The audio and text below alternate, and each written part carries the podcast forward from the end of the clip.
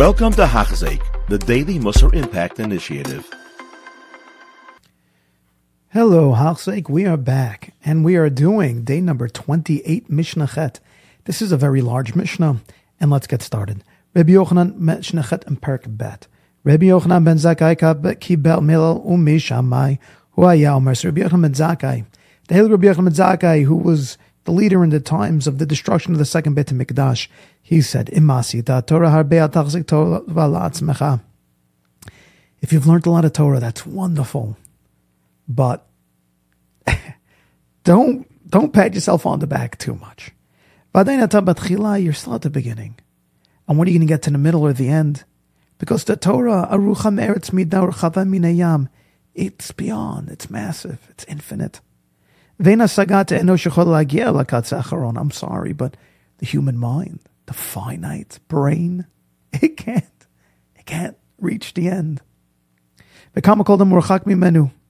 How much is man so far from the end, from the emes, from the reality of it? So how in the world could you possibly pat yourself on the back too much? Where you haven't even reached a thousandth. See, there was a student who once saw the Arizal sleeping on Shabbos. And the student saw that his lips were moving. And he said to the Arizal when he woke up, I don't understand. He slept for an hour or two on Shabbos. How could that be? You're taking a Shabbos shluf. The Arizal said to him, There are certain places in Shemayim that they don't let you in with your guf. you know, you're going with your neshama. He said, and I was learning over there. The student said, Could you teach me what you've learned? The Arizal's response was, It would take about 200 years for me to teach you what I've learned. Now, I read that story someplace. True or not, I don't know what to tell you. But I'm just using it really as a mushal to go beyond, meaning I'm not questioning whether the Arizal, of course, that had that ability, but just whether that happened in particular. I, I read a story. But it's giving us at least the understanding of how vast it is.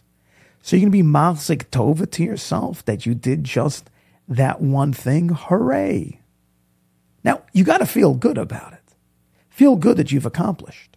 But to be Masik Tov to the point as if, like, I'm done or that I'm fully accomplished. No, no, no, no. Our entire life, the Gita Boyamon Valayla. And because, let's face it, you're created for this. HaKadosh Baruch Hu yesh me'ayin rak Torah. When Hashem made you something from nothing, it was because you were given a task. It's to learn.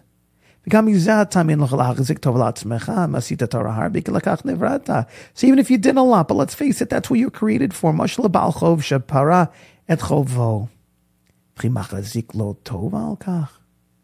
You're paying back a debt. If the guy comes in and says, Hey, everybody, aren't you proud of me? I borrowed money and I'm paying it back. Hooray. Of course you're supposed to pay it back. That's that's what borrowing is. You're going to go, nobody ever thought you weren't. You have to pay it back. So over here as well, you have to pay it back. You're going to go and say, well, I've done this and you're paying back a loan. Kilakach natsarta. וזאת המידה גם כן היא על מצוות. שמסיצה מצוות הרבה, now it's not just by learning, it's by doing mitzvahs as well. אל תחזיק טובה לעצמך, כי לקח נוצרת. That's why you were made. And now comes the very fascinating take of the five students of Rabbi Yochanan ben Zakkai. Up until now, we've had one or two students learning from one or two of his Rabbanim.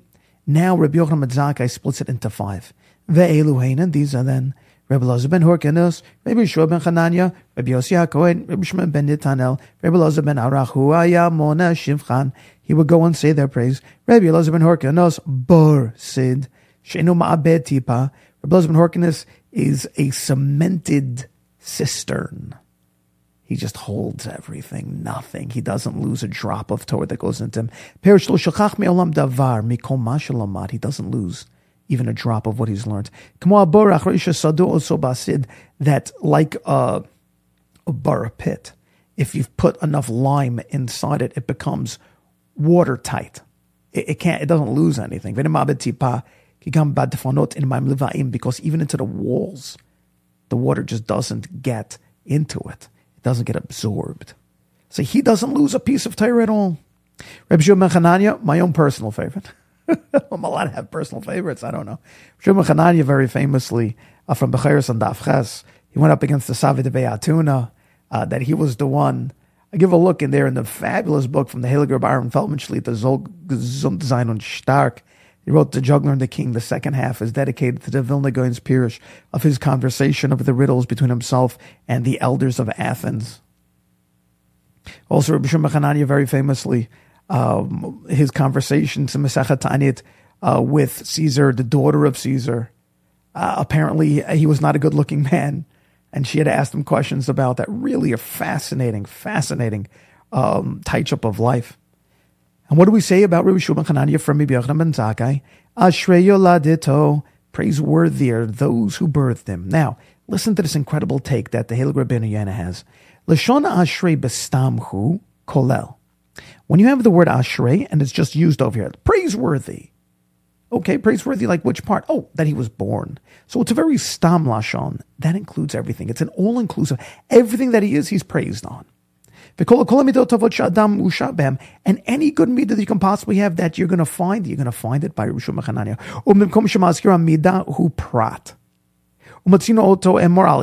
There are times you find it in specific things like by fear. And there are times uh, where you find where you find a good place to learn. Asher Adam Shamel Lishkodal Delto Yom Yom. Asher Shvedech Lechasala. And on the Vekos of Hashem Asher Tivchai V'Tekar Kon Chatzerecha. And on Emuna you find it Asher Adam Ozavach. Uh, you find it by so many things. The people hold themselves back from doing evil or being with Rishayim. Asher Yesher Shlohach Batzer Rishayim. Right? So many things. But Va'al Zenamar. But over here, it's not specific. Over here, Ashrei Yeladito. Bistam. Just saying praiseworthy this man with anything specific. Musharat. Because we couldn't specify. Because he has all the good midot possible. In everything possible. That was the greatness of Rabbi Shua Mechananya. Rabbi Yossi Kohen Chasid. He was a chassid. He would do everything lefnim mishur tadin. All of his actions was beyond the letter of the law. He wasn't just a tzaddik. He was beyond. See, somebody in the letter of the law, let's just say if he lent money to a poor person. So by the letter of the law, he'd have every right to bring that poor person to Besdin to demand his money back, right? That's literally living within the letter of the law. Reb Yossi Akayin, although he could, he could demand pay. He's a chassid. He goes beyond. He says, no, it's yours and keep it. Beyond the letter of the law. Reb Shimon ben Yerechet, he would make has many osesiyagim He would make boundaries and boundaries to keep himself far, far from sin.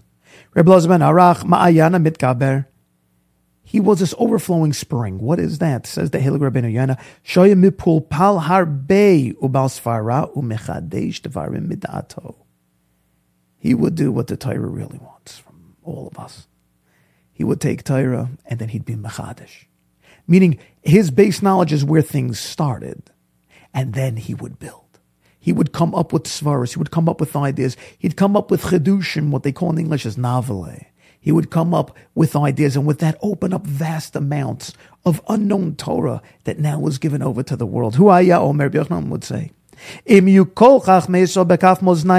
If we had everybody, all the chachamim on a scale, and all the chachamim were on one side, and Elazar ben Horkenos the one who is the incredible cistern, the bird that doesn't lose a drop of Torah. If he was on the other side, machriya hu et kulam, he'd outweigh them all. What's what it means to say, binyan this is in reference to bikiyut, in knowledge. And how much do you know?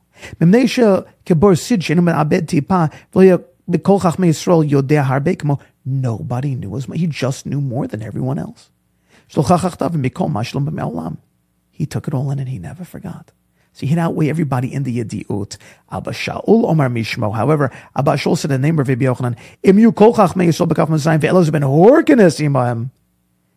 If you had all of the Chachamim on one side, and even Elazar ben Horkenos, who we just said, who doesn't lose a drop of Torah, is with them on this side. But then you had Elazar ben Arach on this side. Bekaf Shnia. Machriet Kulam. He would weigh them all out. Now, they're not arguing. He was able to really figure out the iyun in depth chidushim beyond anything that anybody could possibly use their minds for. Them say to Omar, they're not arguing. It's just first Seder and second Seder. That's what they're talking about.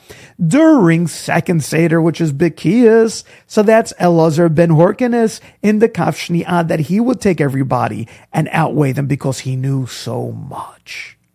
And during first Seder by Iyun, that was the Halig Rebbe Elazar ben Arach, Two separate things, both of them massively praiseworthy and ultimately something for us to learn from. Have a wonderful day. You have been listening to a shear by Hachzik. If you have been impacted, please share with others. For the daily shear, please visit Hachzik.com or call 516 600 8080.